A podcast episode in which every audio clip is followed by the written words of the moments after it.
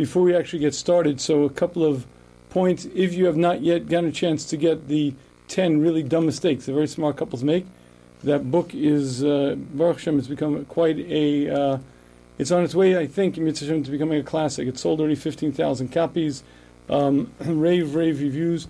If you've not gotten a chance yet to get your copy, please go to theshmuz.com, T H E S H M U Z.com. On the homepage over there, you can get a copy. You could also still get the video book. The video book is, uh, it's not the final, final version, but it's pretty impressive. The final version, Mitzvah Shem, is going to be coming out. Uh, it's coming from China shortly, but the imp- version that's on there is a little bit cheaper now, but it's uh, really very, uh, very amazing. If you go to the shmuz.com, T H E S H M U Z.com, you could find it all there. Um, okay, I'm assuming that we're live on Torah anytime.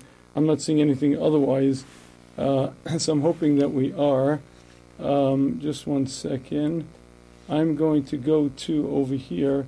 I want to see if I can catch the questions. Yeah. okay. So again, what we'll be doing is we'll be using the Q and A.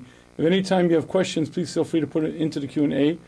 Uh, also, if you would like, we have a WhatsApp group that we send out chizuk every three, well, three or four times a week. We send out these very inspirational short videos. If you'd like to join, you could go to the shmuz.com, T H E S H M U Z.com, and again, you'll see the um, you'll see a sign up there for the WhatsApp groups. Uh, also, if you have questions in general that you would like me to deal with, especially on this year, you could either after the session here, you could put it into the Q and A, and I'll deal with it right then. If not, in Hashem, uh, what you could do is you could send it to Rebbe at theshmuz.com, R E B B E at theshmuz.com, T H E S H M U Z.com, and at a future point, I will, bli neder, try to get to them. So again, if you'd like me to deal with any questions, just send an email to Rebbe at theshmuz.com, or you can join here. Uh, right, and I think we are ready to go.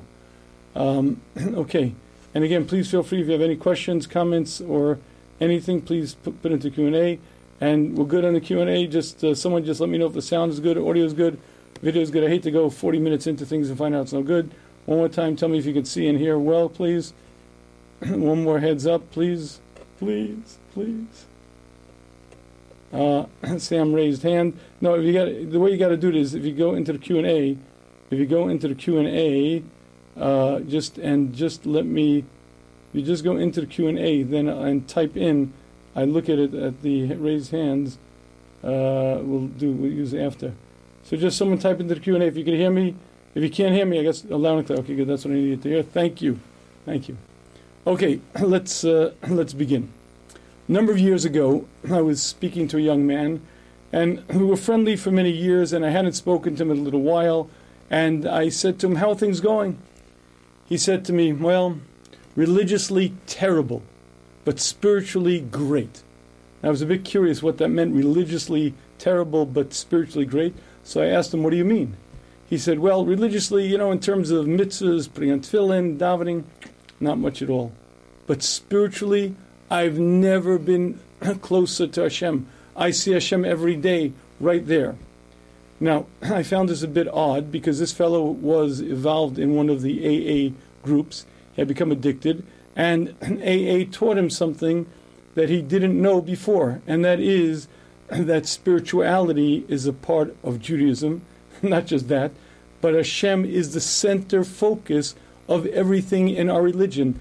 This fellow went to Lakewood yeshivas, 14 years of yeshiva, and the idea that he could be spiritually attuned and recognize God, and that's almost like it's divorced from the religion. You know, religious is uh, putting on tefillin and davening, but seeing Hashem in my daily life, that's, that's something different. That's spirituality. Um, I found it a bit odd. But what I've found over the years is that he's not alone. And many, many people almost can be involved in learning 12 hours a day, doing all kinds of mitzvahs, but Hashem somehow doesn't equate into the picture.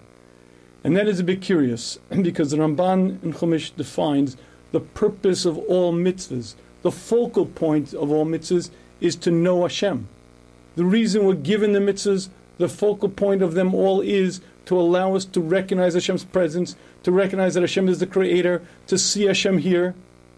And while we may not be attuned to it all the time, we may space in and space out, if you don't clearly understand that Hashem is center focus of our religion, you're not missing a little bit, you're missing everything. And what we're going to start this series with is understanding Hashem on a little bit better level. The name of the series is An Owner's Guide to the Soul. But before we understand the soul, we have to understand Hashem, why Hashem created us, what life's about, and then we'll get involved a little bit more involved in terms of how we act towards Hashem, react to Hashem, how our soul actually functions. So let's begin with something that Derech Hashem explains to us. Derech Hashem explains that there are three ways to know Hashem. And knowing Hashem doesn't mean theoretically uh, God exists. Knowing Hashem means via viadata, knowing. Vashivos elovecha, and to bring it close to your heart, to know it, to recognize, to see Hashem present. Explains Derech Hashem, there are three ways to come to that. One is the Masorah. There were three million Jews gathered at the foot of Har Sinai. Three million people were there and they heard the words Anochi Hashem Elokecha. They saw the Shemayim Va'aretz open up, and they saw through everything. They all reached the level of Nevuah. And those three million people told their children, who told their children, who told their children, generation after generation. And we are the recipients of a very powerful Masorah. The Masorah that each of us carries is that God spoke to the Jewish nation at Har Sinai and said, I am your God, the creator of the heavens and the earth. I took you out of Mitzrayim. I created the world. I maintain the world. And by focusing on the Masorah, by thinking about it, and by dwelling, by learning, that's certainly a way to better know Hashem, and that's certainly a very reliable way to know Hashem. The second method to come to know Hashem, and again, not in the theoretical sense, but to actually feel Hashem's presence, if it could be, to have yediyah knowledge, is Bechina. Bechina means discernment, thinking, dwelling, contemplating, looking at the complexity of the world, look at the vastness of the universe, study an atom, study a cell, study one cell in a human body, and you know that it's more complex than New York City, and you study the intricate machinery, and you see an eye glimpse to the wisdom of our Creator. And when you begin studying the wonders of the world, the beauty, the tremendous pleasures that Hashem created, from colors, sights, sounds. When you see butterflies, when you see flowers, when you see a sunrise, a sunset, and you see the magnificent world that God created, when you get an eye glimpse into this world, you get a glimpse to your Creator. If this is the creation, what does it tell me about my Creator? And Bechina, the process of introspection, thinking, understanding, is the second method to come to know Hashem. The third method is something that's called intuition, yediyah, knowledge. Before I began this thing called life, I, I the one I'm thinking, I the one I'm speaking to you, was under Hashem's throne of glory, and Hashem took me and put me into this body. But because I had a beginning, there are many things that I intuitively, instinctively know. When I stand by the edge of a mountain, I may never have fallen down a mountain cliff before, but I know that this will end very, very badly. When I see the beauty of an ocean, I'm moved. When I see the stars at night, I just feel something. There are ideas, there are knowledge, there's intuition, there's understanding within the human heart that doesn't need schooling. It doesn't need education. Intuitively, instinctively, I know it. Now, the problem is, there are many reasons why I don't want to fully accept it because if Hashem is here and Hashem has certain requirements of me, that means there are things I'm going to do, things I'm not going to do, things I'm going to be required to do. And there are many reasons why it may be difficult for me to tune into my inner intuition, but that is the third way for a person to come to Yediyah Hashem. Number one, the Masorah, just thinking about the fact and reviewing the fact that three million Jews gave over a Masorah, one generation to the other, that Hashem said, Anochi Hashem Elokecha, Bechina delving into the depth of the world, seeing the complexity and seeing my Creator. And the third is just knowing, just being honest with myself, closing my eyes and talking to my Creator and coming to an understanding that deep down inside I have. You know, it's oftentimes only when we're rolling down that cliff, when we're driving on that road, and we jump the embankment, and suddenly I'm rolling down the cliff. Hashem, help! there's a very clear yediyah, a very clear knowledge that Hashem is present. During the rest of my life, I might have been very, very staticky, and I might not have tuned into it.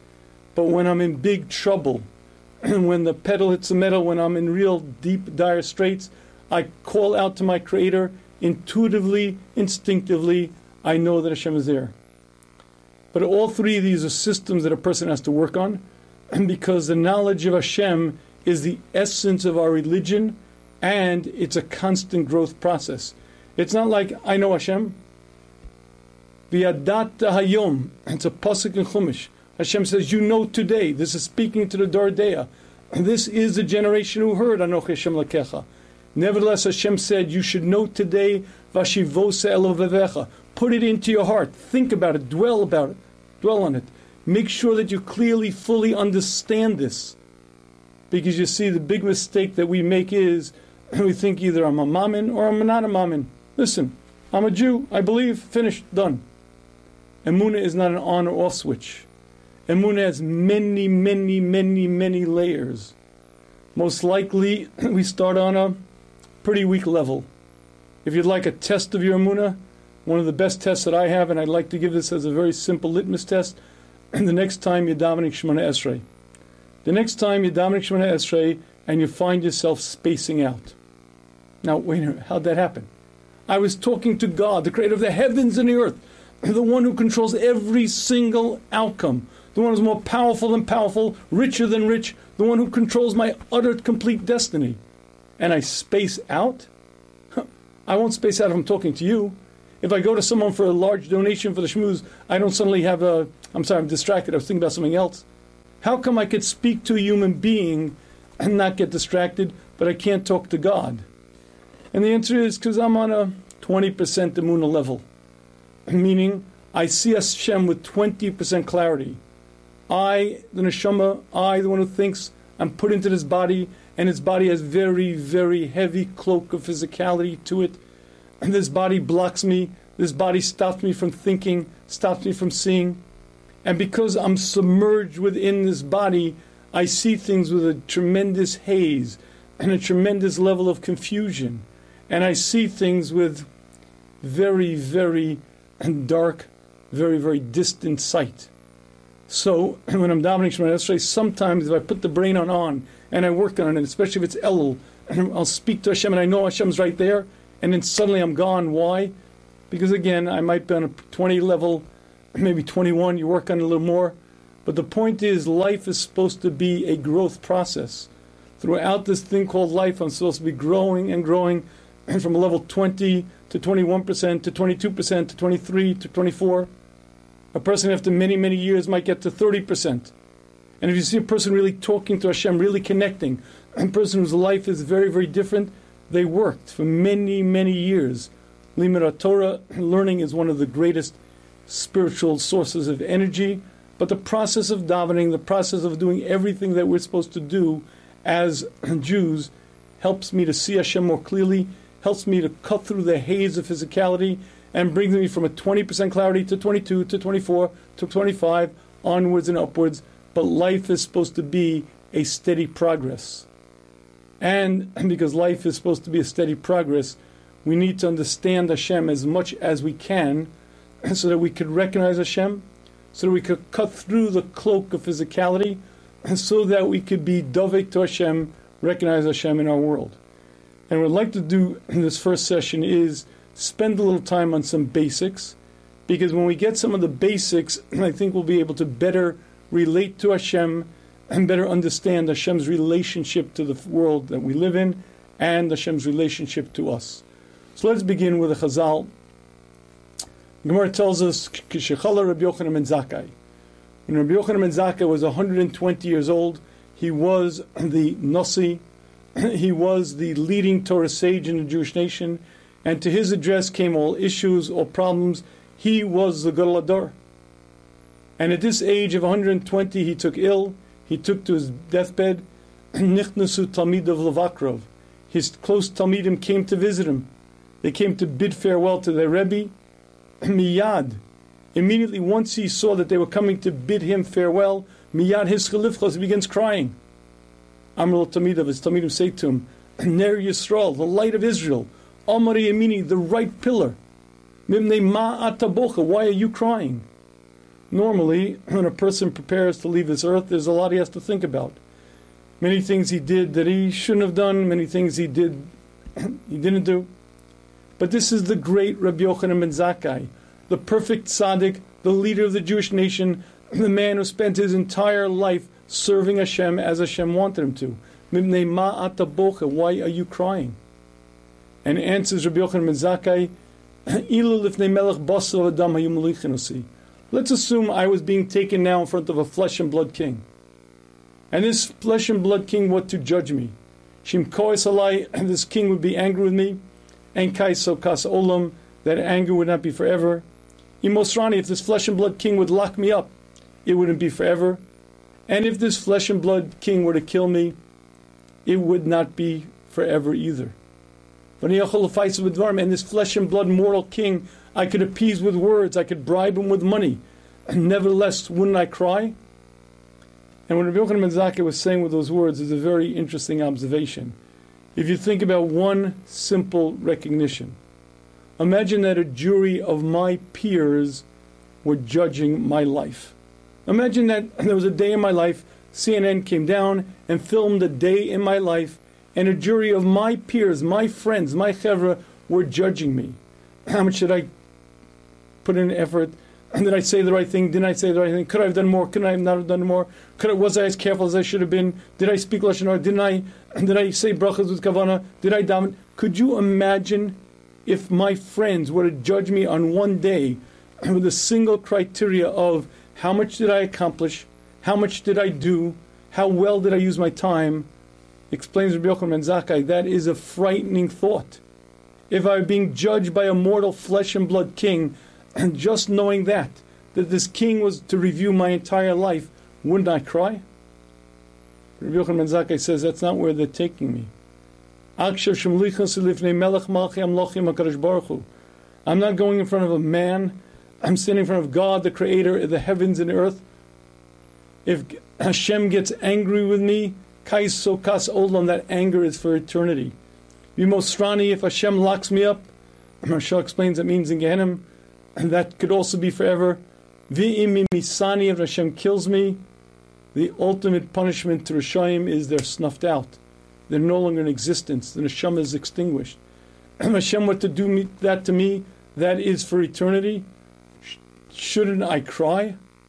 Shouldn't I be filled with fear? And with those words, Rabbi Yochanan ben Zakkai described the reality that a person should have when he approaches his final days. At a certain point, the Talmidim realized there's not much time left, and they said, Rabbeinu Barchenu, Rebbe, give us a bracha. Give us a final bracha. So Rabbi Yochanan ben Zakkai says to them, Yirotzon shetei mor shemayim aleichem basav adam. My bracha to you is you should fear Hashem as you do man. Amalem, the Talmidim said, Kuli sulo, that's all. fear Hashem as we do man. You just told us how much more a person has to fear Hashem, the creator of heavens and earth, than a mortal man. Now you're telling us how Levi, we should fear Hashem as we do man? Says Rabbi Yochanan ben Zakkai, Teidu, I'll prove it to you. Kisha Adam over Avera. Before a man sins, he looks left, he looks right. He says, Shalo Yirani Adam, halavai. Halavai it should be that you fear Hashem as you do man. Then Rabbi Yochanan ben Zakkai said these words, Ichinu kisei v'chizkiyahu melch Yehuda shaba. Prepare a chair for Chizkiyahu melch Yehuda is going to be malavim, he's going to escort me. The Maharsha explains that Chizkiyahu was the king who brought his entire generation back in tshuva. Rabbi Yochanan ben Zakkai did the same for his generation. It was only appropriate that Chizkiyahu would be the one to escort Rabbi Yochanan ben Zakkai into his final resting place, and with those words he left this earth. And this is the Gemara. And there are many, many lessons for us to learn from this Gemara, certainly one of which is the fact that I, as every mortal under the sun, have a time. There's a time, and that time is clicking away, clicking away. Every day is one day gone, another day gone, another hour, another minute and there's only one question that they're going to ask me when I'm done my job here how much did I accomplish? How much did I do? and the stakes are so tremendously grave. What I could accomplish is beyond description, and the opposite damage that I could do is beyond our understanding. And just that recognition that every human being has a kates, every human being has a time. I'm on a continuum. I have just so much time, and when I'm done my job, my body's put in the ground, I stand in front of Hashem, and they ask me how much of me did I become. That single cognition is probably the most galvanizing, the most empowering that a human being will ever come to. Why? Because when I realize there's an end, I realize every moment of life is precious. What I can accomplish, what I can do. And more than that, this current moment will never return to me. What I could accomplish right now will never ever come to me again. Because this moment, once it's gone, is gone. If I kill time, I kill a day, kill a week, kill an hour, that time will never be presented to me again. Every moment of life is an opportunity to grow. Every moment of life is an opportunity to change the essence of me. And that moment of life, once it's gone, is gone, never to be returned. And when you understand that, and you understand that there's an end to this party, that concept is not depressing.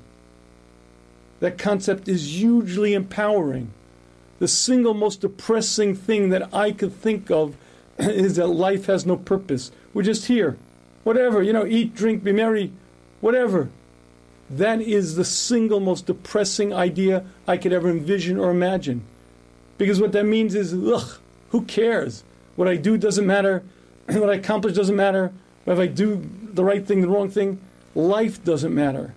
But once I understand that there's a limit, and once I understand there's a time, I'm going to be in the box. The body's going to be in the ground.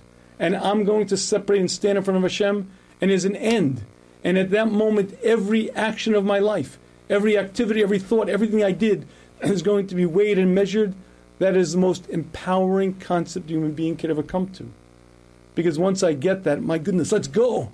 And this is a minute to grow, to accomplish, to change, to change myself, change the people I'm around. I can change this moment into a glorious piece of eternity. And that understanding is huge.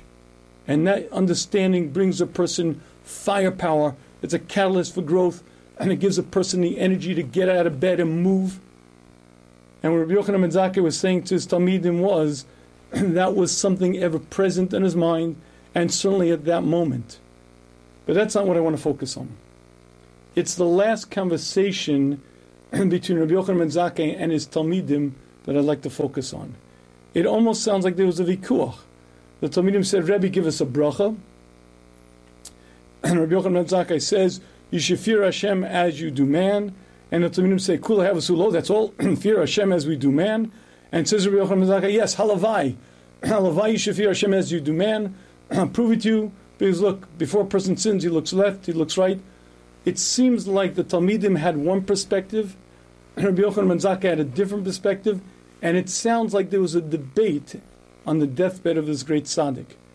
And what I'd like to do is understand both positions and see what we could learn from them. So let's begin with the Talmidim's position. Talmidim said to ben Zakkai, you ask us to fear Hashem as we do a mortal man? What were they saying? So, to understand the Talmidim's position, I don't think is too difficult. Let's just focus on some common pedestrian concepts that, because they're so common and so pedestrian, sometimes lose their impact. We live in a world of technological wonder. We live in a world where so much has been revealed of the physical aspects of the universe, and that sometimes the awe, the tremendous, almost awesomeness of it is just lost to us. Let me give you an interesting example. Let's talk about distance. From here to the wall over there is about 35 feet, not that far. And from here to California is a lot further. From New York to California is about 3,000 miles. Even if you get in a jet flying 500 miles an hour, it still stay, takes six hours because to cross a continent is a huge distance. But when you talk about the known universe, 3,000 miles is not a great distance. From here to the moon is about 250,000 miles. From here to the sun is some 91 million or 93 million miles, depending on the season. But if you'd like to understand what 91 million miles means, I'll share with you one observation. They say that the core temperature of the sun is 17 million degrees Fahrenheit. And if you were to take a grain of sand, heat it up to that temperature, and bring it back to planet Earth, everything within a 60 mile radius would erupt into flames. But because the sun is so distant, 91 million miles is so far away that the sun's energy dissipates, hence, it's a balmy 75 degrees on planet Earth.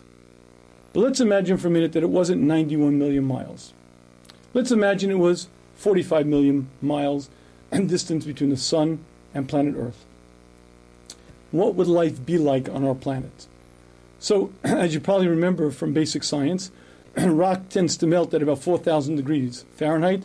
Life on the planet wouldn't be because there's so much energy coming out of the sun that if it was only 45 million miles, the Earth would be a molten ball of lava. But because 91 million miles is so far out, and the light gets a chance to dissipate, some two billionth of 1% of the energy actually hits the Earth and is translated and converted into energy. Hence, it's a balmy 75 degrees as opposed to 4,000 degrees. 91 million miles is a vast, vast expanse of space, almost mind boggling. But when you talk about the known universe, 91 million miles is not a vast distance at all. From our sun to the closest nearest sun, which is Alpha Centauri, is a distance that's so hard to imagine that you cannot measure it in miles. As a matter of fact, science reverts to a different scale of measure. If you try to use miles to measure stars' distances, and the numbers become so large and so cumbersome that they you can't even make sense of them. So science reverts to the system measure being the time that light tends to travel, the speed of light. As you know, light travels 186,000 miles a second, and now we have a convenient scale of measure. How far will light travel in one second? 186,000 miles. Now you take an hour, a week, a month. So let's use that as a scale of measure. From here to the moon, light traveling, how much time does it take? One and a quarter seconds. Because 250,000 miles converted that speed, about one and a quarter seconds. From here to the sun, it's about eight minutes. That means light hurtling at 186,000 miles a second, measure the second by the minute, eight minutes from the sun to the earth. What is the distance between the sun and the closest star, Alpha Centauri? So light hurtling at 186,000 miles a second times the hour times 24 hours, it takes 1,500 days for light to travel from the sun to our closest star, Alpha Centauri. Four years. Because there's such an unimaginable distance between stars in the known universe that it baffles the mind. It takes 1,500 days for light to travel. But the interesting part is that in our own Milky Way galaxy, there are not two stars, not even four stars, not even 20 stars. Astronomers estimate that in the Milky Way galaxy, there are approximately 100 billion stars, each as powerful as our sun or more powerful, each spread apart as far as the sun in Alpha Centauri, spread across a hundred billion miles of space, the Milky Way galaxy.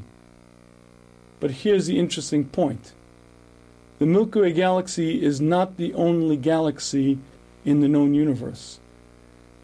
As a matter of fact, scientists revert to a mushal. Now, you know, you have to pay attention. You know, from Chazal, we used to mashalim. A mushal is a parable. we want to talk about spiritual concepts, so it's very hard for us physical people to understand spirituality. We need a new frame of reference. And because it's outside our normal frame of reference, a parable helps. But when scientists who measure the physical world revert to parables, you have to pay very careful attention. Science gives us a mushal, a parable. If you'd like to measure the Milky Way galaxy compared to the known universe, it's the equivalent of measuring a coffee cup against the United States of America. Because in the known universe, there are approximately 100 billion galaxies, each containing 100 billion stars, each spread across this vast known universe of 13 billion light years of ever expanding space. Would you like to know what the Talmidim was saying to Rabbi Yochanan ben Zakkai? All you have to do is imagine the moment before Maaseh Bereishis. Hashem said, Vayehi. And from absolute absence of anything, a hundred billion galaxies, each containing a hundred billion stars, came into existence. The world we know in, says the Talmid Yochanan ben Zakkai, you ask us to fear God as we do man? Mortal man who puts his head down on a pillow at night and doesn't know if he's going to open his eyes in the morning or not. Mortal man who gets one little coronavirus and he's toast. He's history.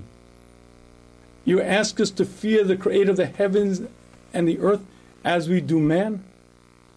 So I think we understand well the Talmidim's question. The question now becomes, so what's Rabbi Yochanan ben Zakkai's answer? Rabbi Yochanan ben Zakkai didn't say, oh, tak, I never thought of it that way. Quite the opposite. Halavai. It should only be halavai that you fear Hashem as you do man. The question is, what did Rabbi Yochanan ben Zakkai say to his Talmidim? And to understand that, let me take you back to my um, high school Rebbe days. I was a high school Rebbe for about 15 years, and I created very close kesher with the guys. And the guys would ask me questions as they get older. And oftentimes, a guy would be close to getting, going out, and he'd ask me for advice. One of the pieces of advice that I always give a guy is if you're going to take a fine Beis Yaakov girl out on a date, do not take her out to eat on the first date. Go for a walk, go to the park, whatever, but don't take her out to eat. First of all, your first date might be your last date and it's very expensive, but much more than that, she's going to be very, very uncomfortable. You understand? She's going to be there eating in front of you, and she's going to wonder, ah, do I slip the spaghetti? How do I crunch the lettuce with my mouth open? She's going to be so uncomfortable, don't do it. That was the advice I used to give these guys. Now, here's a very interesting observation. Let's imagine we have a 21 year old young woman. Now, she's been eating for quite a number of years now. Since, let's say, she's about two years of age, she's been eating uh, three meals a day. three meals a day times 365 days, about a thousand meals uh, a year. You're talking 18,000 meals she's eaten to this point. Somehow she knows how not to slurp the spaghetti, how not to scrunch the lettuce when she's chewing with her mouth open or closed. So, how did she suddenly become uncomfortable when it comes to eating? And the answer is because, come on, this guy, uh, maybe my Bashert, this is a very, someone's right there who's very, very important in my world and might be the person I'm going to marry. And that's exactly what Rabbi Yochanan ben Zakkai was saying. The single cognition that Hashem is present will change your life more than anything else. If you want to study the vastness of this universe, if you want to study the complexity of the world, you'll see the wonders of Hashem's world. But if you want to come to real Yiras Shamayim, recognizing that Hashem is present right here will have a much greater impact. Yes, it's very important to read physics books. And yes, it's very important to study science, to study chemistry. Because when you see the wonders of Hashem's creation, you see an eye glimpse into the majesty, the greatness of our Creator. And Rabbi Yochanan ben Zakkai said, well, that's true. If you want to come to real Yiras Shamayim on a functional level, just focusing on one single cognition, that Hashem is present, will change your life to a much greater extent. Interestingly enough, the Mesilas Yesharim explains to us that this is called Yiras HaRomemus. And this is the highest level of Yiras Shamayim. Knowing that I'm speaking to Hashem, knowing that Hashem is here, knowing that as I go through my life, Hashem is present right here, but not up there 13 billion light years. Hashem, can you hear me up right here? That cognition is the highest level of Yiras HaRomemus, the highest level of Yiras Shamayim. Explains Mesilas Yesharim, and that is one of the highest levels you can reach. But then he says something very, very eye opening in Perek Yud Tes. He says, Zuhi Tfila. This is davening. What is davening? And davening is I'm speaking right here. And Mesilas Yesharim says, Imagine I'm speaking to my friend. My friend is right here. I'm speaking to him. He may respond, he may not respond, but he's right here. And Zuhi Tfila, that's davening. Little me having a conversation with the creator of the heavens and earth, but right here. Not up there, Malachim, bring the tefillahs up to Hashem, but speaking to Hashem right here. And that understanding is life changing. And that understanding demands that I transcend these bounds of physicality. I transcend this life that limits me, and I recognize Hashem's presence. And if I could tap into that moment, that's one of the most powerful moments that a Jew can ever engage in. Now, I don't like to do this too often, but I have become a bit of an observant Jew, and one of the observations that I have is that I've noticed that people have this muscle twitch. I found it especially in the Ashkenazi community. Uh, certainly, as a rebbe in a high school, I would see this on a regular basis. Before a guy would eat or drink, he, there's this like muscle twitch. It's like a now. Uh, initially, I thought it was like some kind of maybe a genetic disease or some kind of disposition. I don't know. I don't know what it was. But then I saw it was universal. This universal muscle twitch before eating or drinking there's this muscle twitch. And one day I was rightly curious, and I put my ear real close, and I heard it wasn't a muscle twitch at all. I put my ear real close, and right before a guy put the cereal into his mouth, I heard what he said. He said, Shakavaro. Shakavaro. That's exactly what he said. And then he consumed the cereal. Now, my friends, I want you to understand what a bracha is. Baruch Ata Hashem. Blessed be you, God, creator of the heavens and the earth, Elokeinu, our God. But right here, Melech HaOlam, King of the universe, Shahakol, that everything, Nihiyeh Bidvaro. Nihiyeh is not past tense. Nihiyeh is not present tense. Nihiyeh is not future tense. Nihiyeh is all three. That everything that my eye sees, everything that I experience, Everything that I encounter was brought into existence and is held in existence with your words. Could you imagine if once a day, if once a day I cut through the static, acknowledged Hashem's presence, said the words, You're present, Hashem, right here. Elokeinu, our God, Melech HaOlam, King of the universe. Shakol Nihiyah Bidvaro. Everything in existence was brought into existence and is held in existence with your words alone. Can you imagine the religious experience I would have? My friends, we don't make one bracha a day. We're obligated by Shulchan Aruch to make 100 brachas a day. 100 times a day, morning, afternoon, and night. We're supposed to stop, cut through the static, cut through the noise, acknowledge Hashem's presence, speak to my Creator, and recognize that He's here and He's the one who created and maintains everything in existence. And that is a very, very heady concept, a very religious concept, but it's the basis to everything that we do.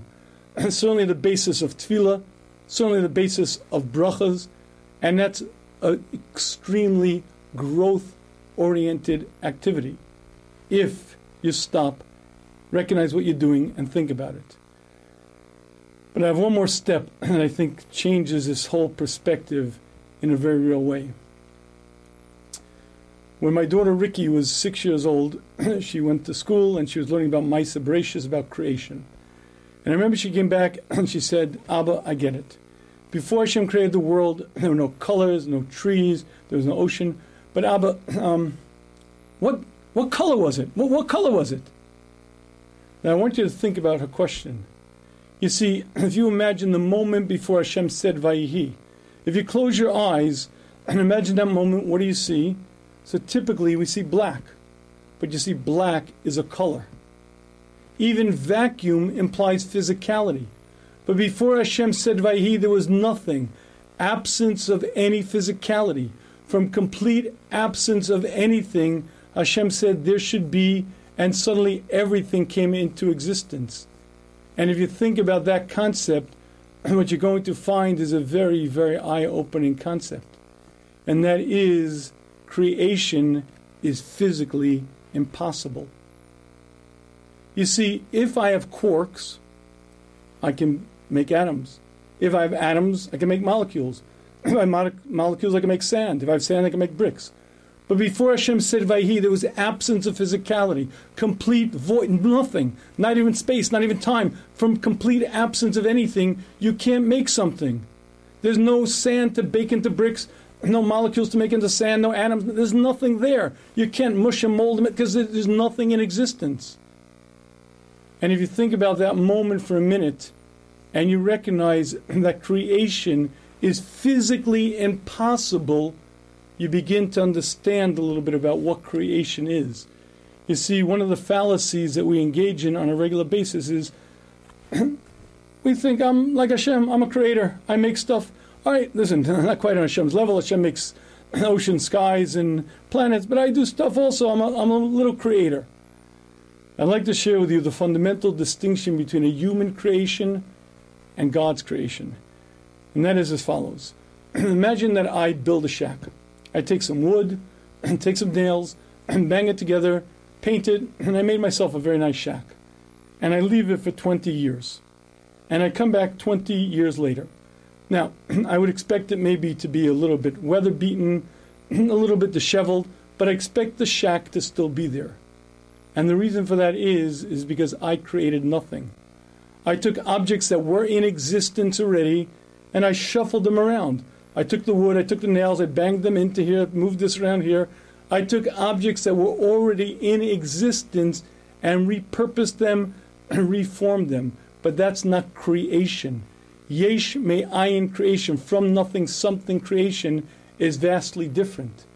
When Hashem said Vayihi, he didn't just create the world, he had to form, fashion, and keep it in existence every moment of its existence. And if you'd like to understand what I mean, I'll give you a very significant but very simple mushal.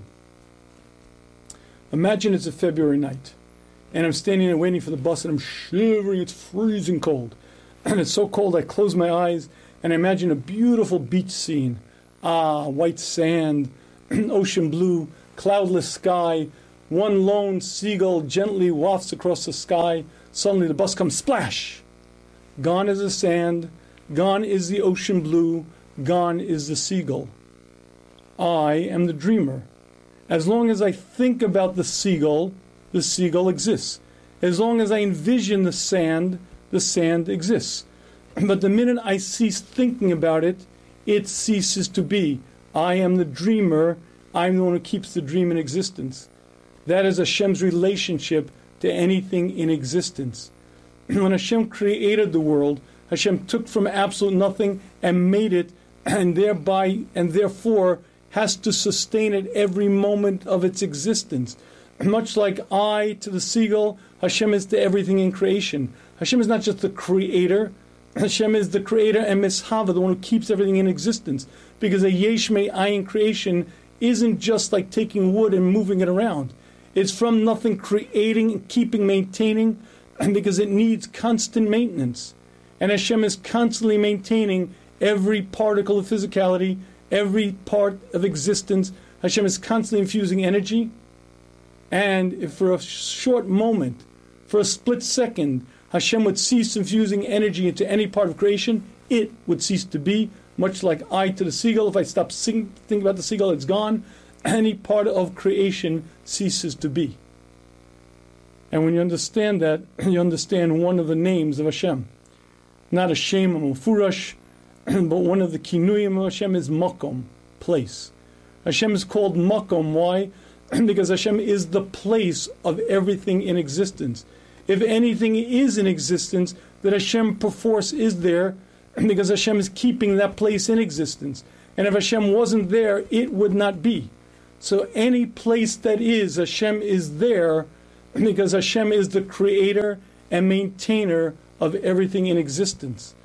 Any part of this 13 billion light years of expanse, Hashem is there. Pluto, Venus, this constellation, that constellation, China, Japan, Hashem is here because if you see anything, perforce Hashem is there keeping it in existence. And if Hashem was not there keeping in existence, it would cease to be. What that means is, if you'd like to find Hashem, Hashem, where are you? I can't find you anywhere in this world. All you have to do is find anything, and you'll see Hashem. Find a rock, find a boulder, find water, find a tree, but even something inorganic. Find me anything in existence, and you're seeing your Creator, because your Creator created it and maintains it, much like I to the seagull. And when you dwell on that concept, and when you think about it, you start walking around with a vastly different perspective. If I see anything, I see Hashem. If I see anything that exists, the sidewalk, the trees, the ocean, the rivers, whatever it is, and I'm seeing Hashem who created and maintains it.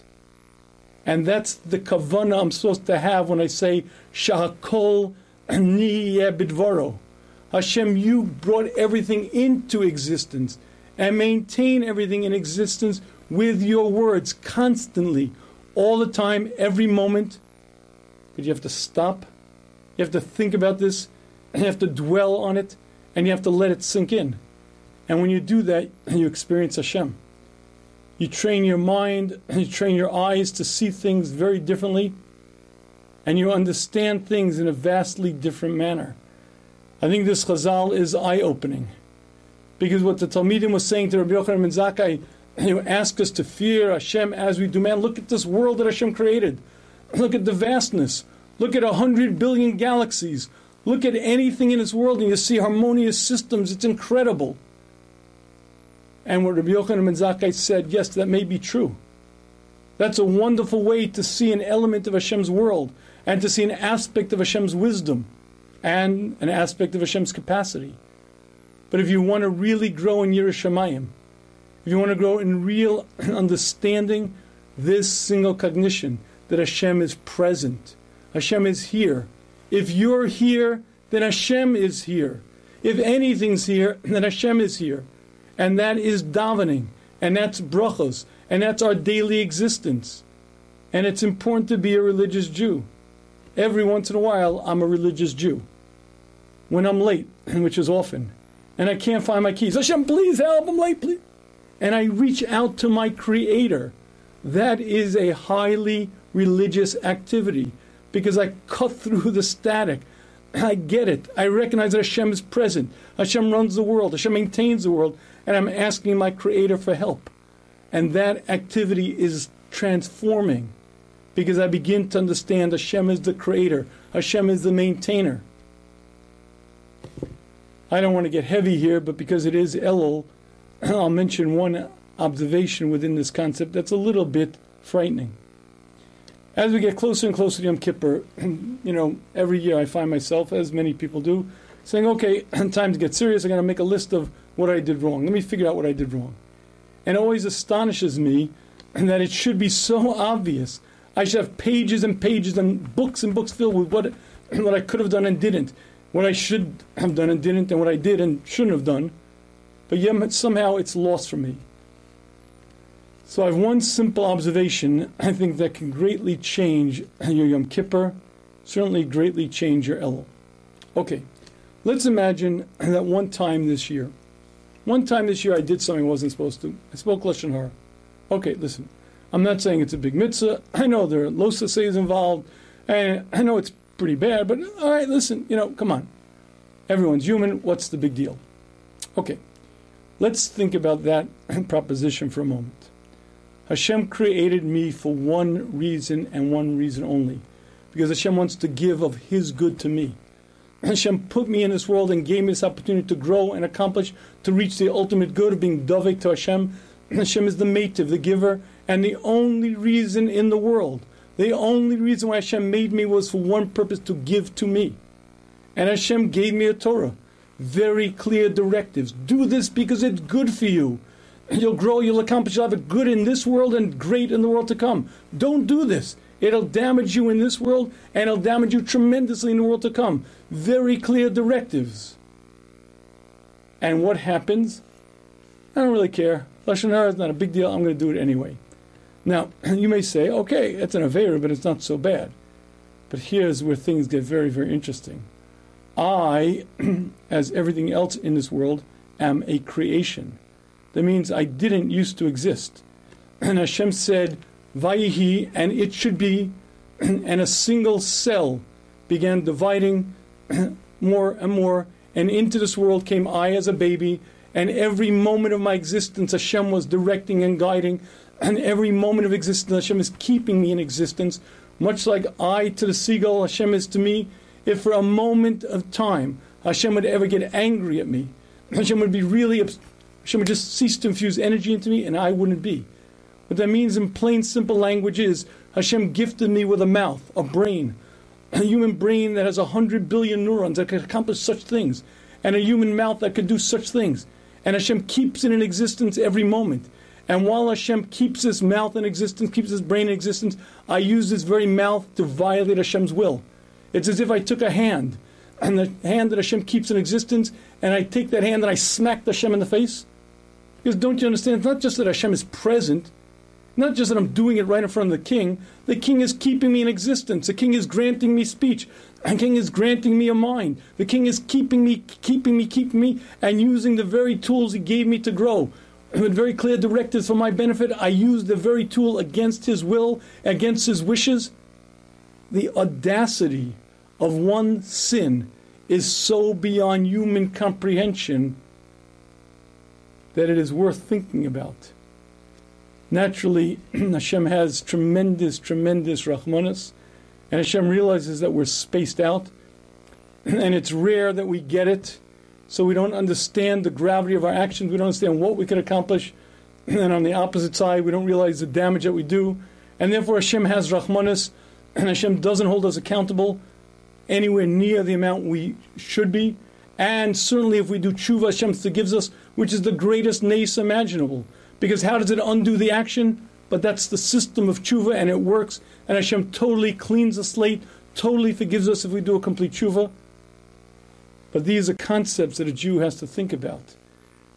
And a Jew has to think about long and hard the very first cognition that Hashem is present all day, every day. When I get up in the morning and I put my head down on the pillow at night, as I get behind the wheel of a car, as I drive on the highway, as I get into that elevator, and is the elevator shaft going to just collapse or not? As I go down the stairs, every moment of my life, Hashem is there, right there, guiding, right there, present, right there, all day, every day. And that is one of the greatest concepts that a human being can come to. The Talmidim was saying to Rabbi Yochanan Zakkai, but that's so small. Look at the vastness of Hashem's world, and that is true. But this concept is far greater and far more life changing. And by the way, if you want an exercise, and this one personally has changed my Shemona Esrei every single time. Before you start the next Shemona Esrei, close your eyes for a moment and just envision one thing. I'm going to speak to Hashem right here. I have to be a little careful. Hashem has no corporality, no physicality. Don't imagine you're speaking. But I used to put a chair there. Guys would, oh, Rebbe, we know what you're doing. but imagine that I'm speaking to Hashem right here. But if you envision that and imagine that, what you're doing is you're beginning to grow in real Yiras Shamayim. Another activity that'd be very wise to do is personalize every Shemana Esrei. every Shemana Esrei make a personal bakasha. If you're not sure where Shema Kolenu is the shahakol of all brachas, if you know the theme of the bracha, you can ask for various requests within the theme of that bracha. You could ask in that bracha. If you're not sure, you put in Shema Kolenu.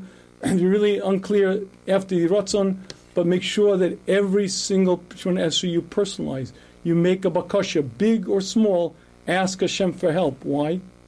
Because you see, when I close my eyes and I speak to my Creator, I say, Hashem, number one, I get it, you're here. Number two, you're really in charge. You really determine the outcomes. I think I'm powerful. I think I'm in charge. I get it. I'm not. And that activity allows me to transcend the bounds of physicality, allows me to recognize the presence of my Creator, allows me to understand that Hashem is really in charge, and changes my davening, changes my life. The third thing that you have to know is you have to know what the words mean. That's the third issue. but when you work on all of these things, you change, you grow. And I think what this Chazal is sharing with us is an eye opening concept. You have to have both systems. You have to study the vastness of the world so you see the world, but it says Rabbi Yochanan Zakkai, you have to know that Hashem is present. And there are three ways that Derech Hashem explains to us to come to real Yediyah of Hashem. Number one, the Masorah, to think about it, to dwell on it. Number two, Bechina, which is studying the vastness of the world. Look at an ocean, go to a river, study it, any single aspect of this world. And when you study, you see the vastness of your Creator, you see the wisdom, you see the wonder. But the third element is probably more simple and more powerful. That's the intuitive sense. I know it, I understand it. Again, sometimes I don't wake up until I'm in big trouble, but at that moment I call out to my Creator And ideally, it should be on a regular basis, ideally 100 times a day, a lot more, but certainly during Shemona Esrei. But the idea of a religious experience is supposed to be a regular part of our existence.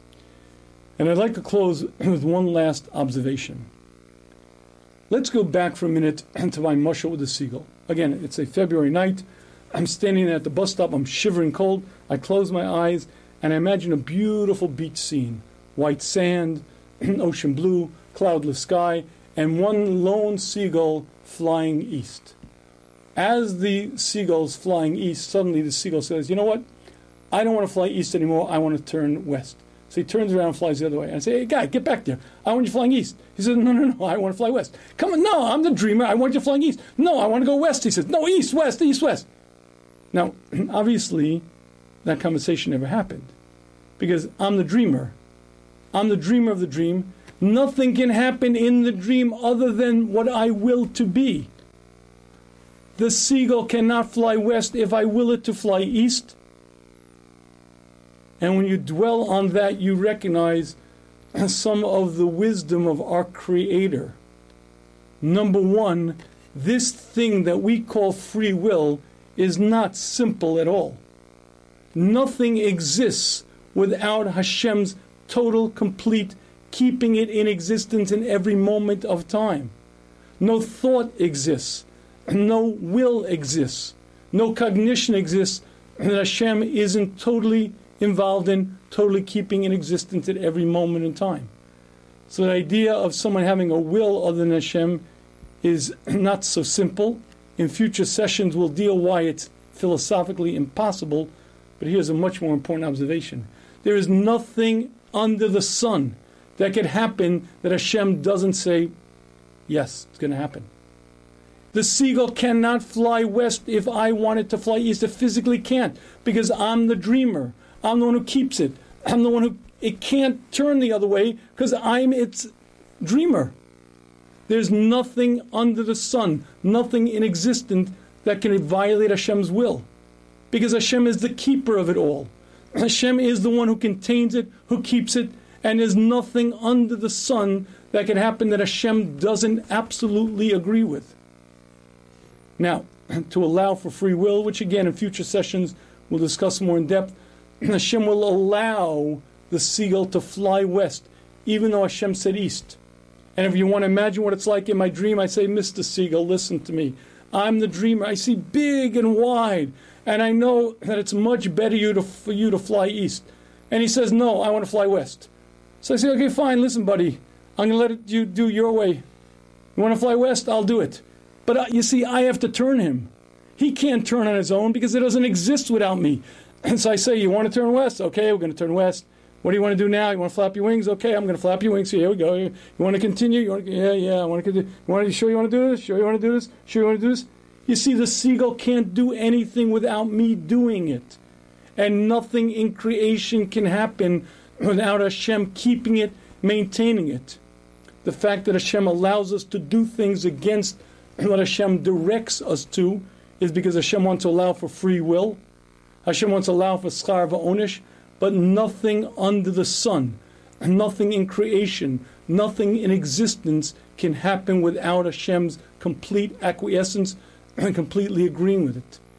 And again, that has many implications with we're going to get involved in, but the simplest one is to recognize that my entire destiny and everything that ever occurs to me is completely in Hashem's hands. Bullets cannot strike me down, lightning bolts cannot touch me, because everything in existence is kept in existence by Hashem. The bullets, the lightning, corona, everything in existence is only in existence because Hashem wills it to be and I stand it because Hashem wills that to be, and anything that happens is happening in this dream called life. But much like I to the seagull, nothing can happen that I don't will to happen, and nothing can befall me that Hashem doesn't decree. And that is one of the most calming, settling concept that a human being can have. I take my heavy load and I transfer to Hashem. Hashem, you created me, and you have a clear destiny for me. I'm going to follow your path. No one can help me. No one can harm me. And You're the creator. You're the maintainer.